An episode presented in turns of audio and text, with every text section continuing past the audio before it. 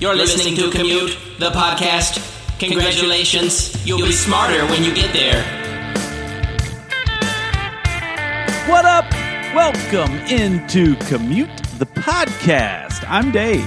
And I'm Jay. And we are about to take you on a deep dive on three topics that we find interesting, and we're betting that you might just find them interesting too. We can promise you this you'll be smarter when you get there. On this edition of Commute, For over 80 years, it's been one of the most recognizable marketing symbols in the world. But where is the Oscar Mayer Wienermobile today? a weenie whistle. Name that movie. Uh, the Santa Claus. Santa Put me on the Claus. Yeah. Picture this. It's 1997. Perhaps you have a blockbuster movie waiting for you and a personal pan pizza from Pizza Hut. But before that, you have work to do. You go log onto your grandpa's computer, boot it up, to play Minesweeper and Solitaire. But wait, did these games have a hidden meaning to them? During Prohibition, the U.S. government tried to legislate away alcohol. And while the ban was eventually lifted, there were some sinister turns taken along the way. All of that on this edition of Commute. Let's get it. So, Dave, have you ever seen the Oscar Mayer Wienermobile in person? Well, well, first of all, is it the Weenie Mobile or the Wiener Mobile? I can't believe that you asked me that, and it is the Wiener Mobile. See, I feel like it should be the Weenie Mobile. The ween, the e, the hard er just bothers me for some reason. well, why don't you, after this show, go write a strongly worded email to Uh, Oscar Mayer and tell him your idea. I have before, not to them, but just in general. I can't even remember what you asked me at this point. I think you asked me if I'd ever seen the Weenie Mobile. The Weenie Mobile is one of those things that if you're driving as a family, maybe you're going to the beach or you're just even going across town and you see it, your whole car freaks out for some reason. People whip out their phones, they take pictures of it that they'll never look at again. I, I saw it at a fair one time, but I've never actually seen it in the wild. If I saw it in Oh, the wild, dude. I would uh, I would lose. I've seen it moving. Where did the iconic symbol of the famous hot dog brand come from, and is the Wienermobile still roaming the streets of America today? So, Dave, the Wienermobile was first dreamed up by a man named Carl Mayer, who is the nephew of Oscar Mayer. You're going to say Carl Carl Wiener, sorry. Yeah, he named it after himself. It is the Carl Wienermobile. So this was in the year 1936, and he proposed it as a marketing stunt to promote their hot dog brand in the times following the hardest hitting years of the Great Depression. Now, the original design sort of looks like a metal tube, and the driver would sort of be sticking out of the top of it, but the stunt sort of weirdly took off through the 30s and into the 40s and 50s. And while the company did take a brief pause during World War II because of gas rationing, the Wienermobile rose to icon level status throughout those decades.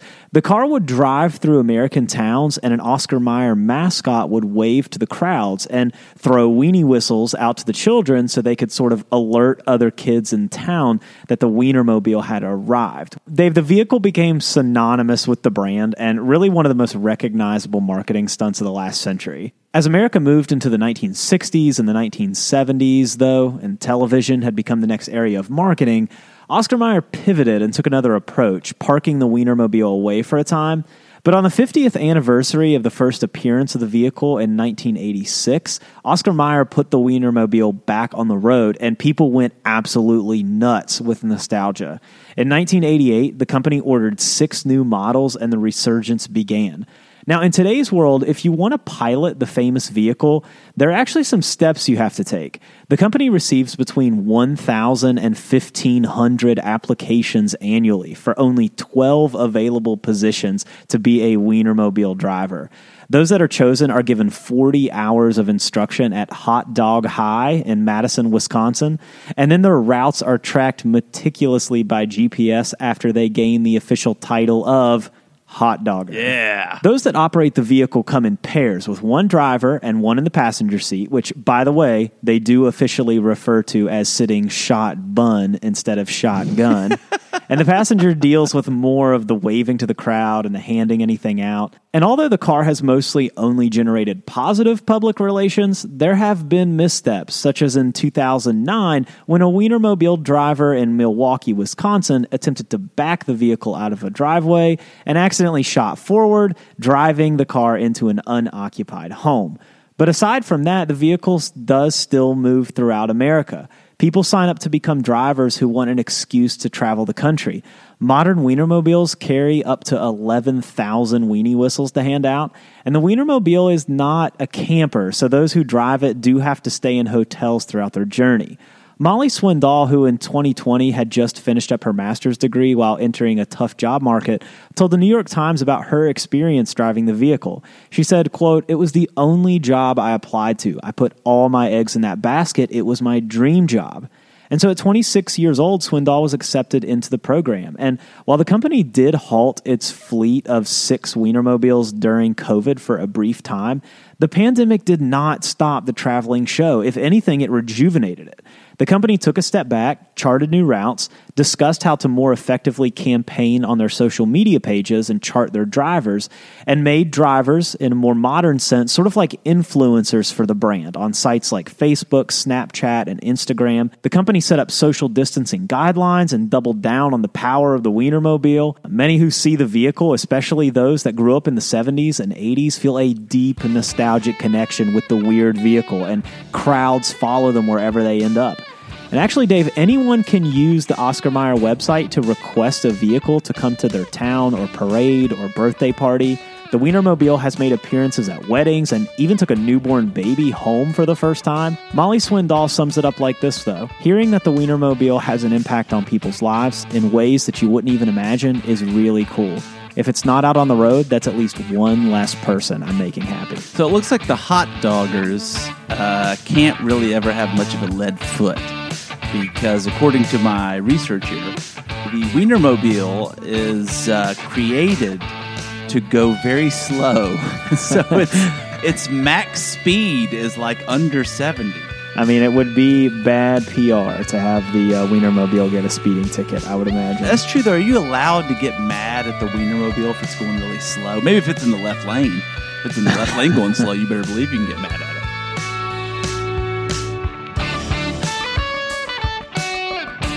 Jay, I remember in the late 1990s, early 2000s, you know, back when we had something called dial up internet, which for you youngster commute listeners meant that you couldn't get on the internet and the house phone at the same time, which actually leads me to now have to explain what a house phone is. So, first of all, ask your grandparents if they're still with us because I'm sure that they still have a house phone. But a house phone is basically a cell phone that only worked in your house. Now, if you were really rich, maybe you had a cordless house phone, which really felt like a cell phone. You could walk around your entire house while talking. But most house phones were actually connected to a curly cord and located in the kitchen. I mean, it sounds kind of funny even saying that out loud. Have you seen the thing where they'll ask kids under like the age of, you know, 25 or whatever to act like they're holding up their hands that they're answering the phone? And so, like people that are you know 25 and over, they do like the thumb in the ear and then the pinky around the mouth, like a phone. Uh-huh. You ask a kid to do it now, they just Use stick their hands. whole palm against their face, like they're answering a cell phone. Well, that was a very long tangent, but in the 1990s and the early 2000s, most people had Windows based computers. That's where I was heading. Mac hadn't had its surge into the limelight yet. That was still about a decade away. But the family computer was typically a PC with a Microsoft Windows operating system. And on those Windows computers, we all had a unique shared experience because these computers at that time all came with three of the exact same games, two of which we will talk about today. The first was called Microsoft Paint, basically a software program that lets you paint.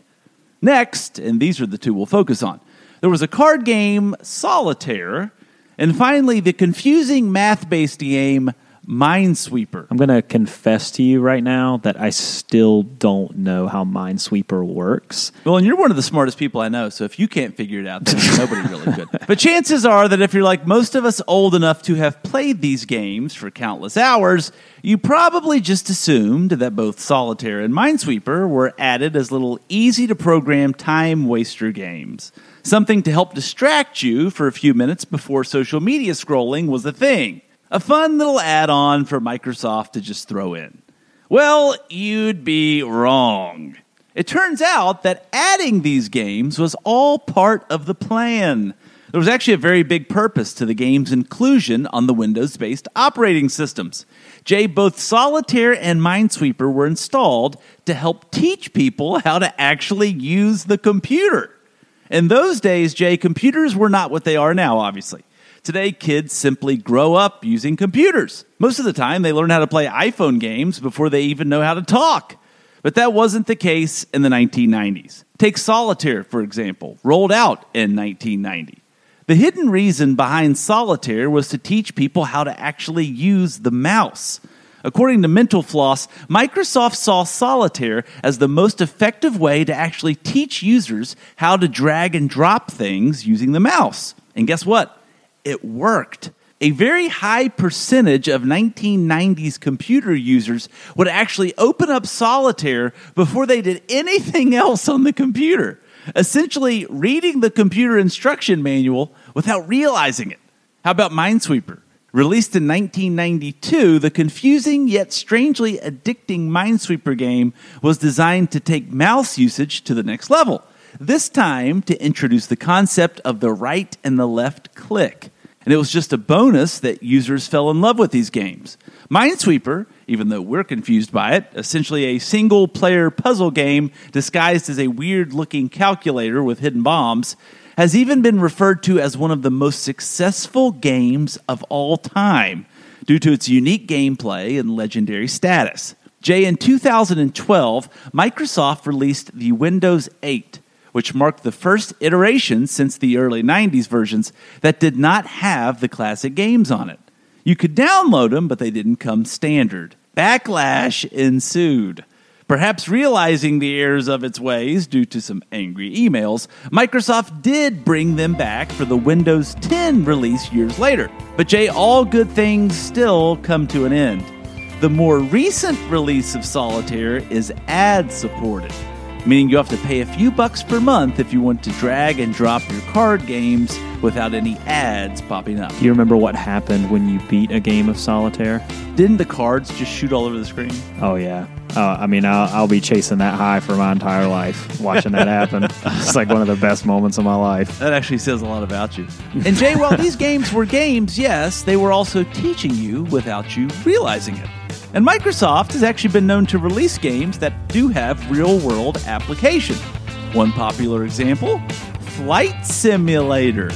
Flight Simulator, first released in the 1980s, comes about as close to really flying a plane as you can without actually flying the plane. It's so real, in fact, that I hated it. when I got it as a kid, I remember being so pumped to play it because there was such a buzz around it until I realized that you actually had to do stuff in the cockpit or you'll crash and die. Way too complicated. Yeah, how dare Flight Simulator make you simulate flight?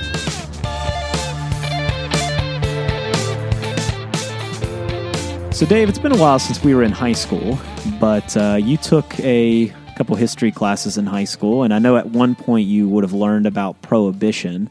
So, do you remember learning about prohibition? And if so, what do you remember about well, it? Well, have you know, I was actually a history minor in college. Well, I'm sure that was uh, totally I intentional. could always sub in for you if needed. Um, I could take over your classroom right now. I'm sure they would miss a step. So, prohibition, I think, led to gangs.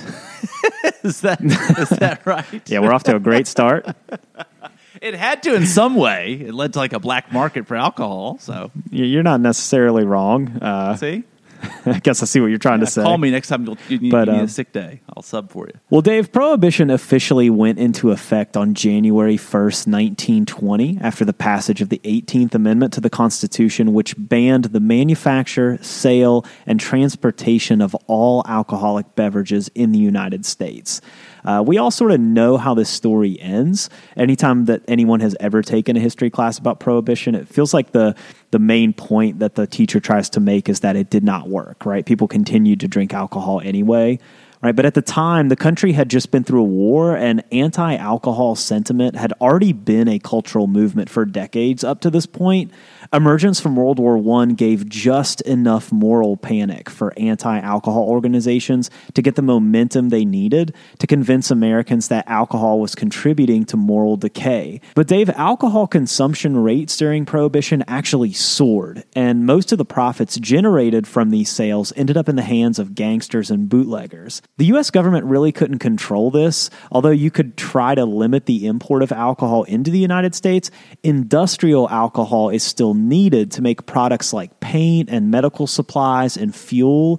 And even though the US government did require manufacturers to add unpleasant chemicals to this industrial alcohol to render it undrinkable, Bootleggers used chemists who actually could read nature the product and return the alcohol to a drinkable state. In fact, Dave, by the mid 1920s, some 60 million gallons of industrial alcohol had been stolen for this very purpose. So, in frustration, the Treasury Department ordered the denaturing formulas to be more deadly, specifically by upping the levels of methyl, kerosene, nicotine, formaldehyde, chloroform, carbolic acid, acetone, and many other harmful chemicals. The results were almost immediate as hundreds of people began showing up in emergency rooms.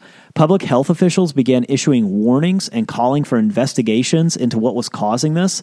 And by 1926, just in New York City, 400 people had died, and then another 300 the following year in 1927. Across the country, the numbers climbed as well, and estimates today, Dave, put the total number of people who died as a result of this intentional poisoning around 10,000 people. The numbers are disproportionately poor people here as well, since the rich could afford to import alcohol from neighboring countries that was chemical free.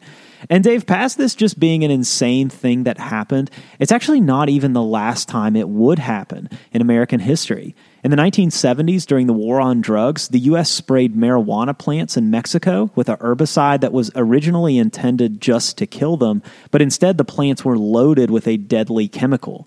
But even after this fact was established, the operations continued, despite the fact that it led to deaths as well. So, looking at this in hindsight, it raises a lot of questions. The first one being, how did many of us never hear about this in history class? To which I say, there's a lot you haven't heard in history class and you should hear about because this is the sort of thing we should know, but it is on a long list of things that are glossed over in history classes. But also, to me, it emphasizes the immense danger that can be present in moral crusades. When you feel that you're on the moral right side, oftentimes people believe that their ends justify their means, no matter what those means may be. Those who died are shrugged away as either necessary casualties for a greater good or explained away with, well, if they didn't want to die, they shouldn't have broken the law. And it's also worth noting that prohibition accomplished absolutely nothing because legislating away human behavior hasn't ever really worked. History isn't always perfect, Dave. It's messy and it's full of moral wrongs. And to understand the now, we got to talk about those wrongs as much as we talk about the rights. Wow, man, it's just hard to believe that people would go to those lengths to actually poison other people because of the fear surrounding alcohol. Yeah, and just it being intentional poisoning as opposed to something like, you know, food poisoning or whatever that's unintentional. Funny you should bring up food poisoning because I was actually looking up some famous poisoning situations surrounding food and I actually found an interesting article titled How to Fake Food Poisoning. So, this is for all our commute listeners out there. This may help you. Um, don't say where you got it from, but this may come in handy at some point. It's very quick. Number one, you got to set the stage. So, talk about some potential stomach issues that you feel are starting to boil. Uh, number two, invent a dicey dining situation. So, say maybe you ate somewhere that you typically wouldn't have eaten before, you shouldn't have eaten there. Number three, use a specific food as the likely scapegoat. So say, oh yeah, I'm not feeling very good. I think it was because of X. The number four, when you call in to cancel uh, or to say you can't come into work, keep the phone call short. See, I see this going wrong though. You know, if you're going to lie, you got to keep the lie simple. The more detailed you make the lie, the more unbelievable it's going to be. You don't say steps one through three on the call. You're just saying you end with the call. That's where you're so headed. you don't need this. steps one through three. I just you're hopeless. You've obviously you've obviously never faked anything in your life. No, I'm honest. And that's it. Thanks for listening to this week's episode. Don't forget to rate, subscribe, and review to commute on Apple Podcasts or on your favorite podcast platform. Check us out. We're on social. We're on Twitter, Facebook, and Instagram. And you can always say what up at our website, commutethepodcast.com. Music for Commute is provided by my main man, Jason Sammons. For Jay Sisson, I'm Dave Traub. We'll see you next week. So, Jay, I see here that um, you can actually apply to be on the, the Wienermobile as a hot Yeah. dogger. And then what was the name of the co pilot? Um, th- they just ride shot bun. They are Oh, also shop, shop a hot bun. Okay. dogger. Okay. So. I would say, uh, if we're just being honest, if we were going to apply, I would obviously be the hot dogger and you would ride shot bun. they're both hot doggers.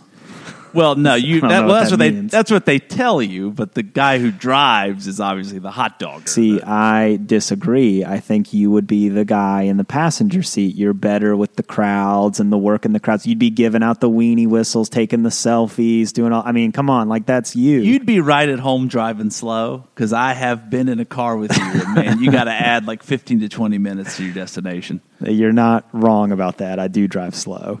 You can't call it the weenie mobile in the interview. That's the only thing.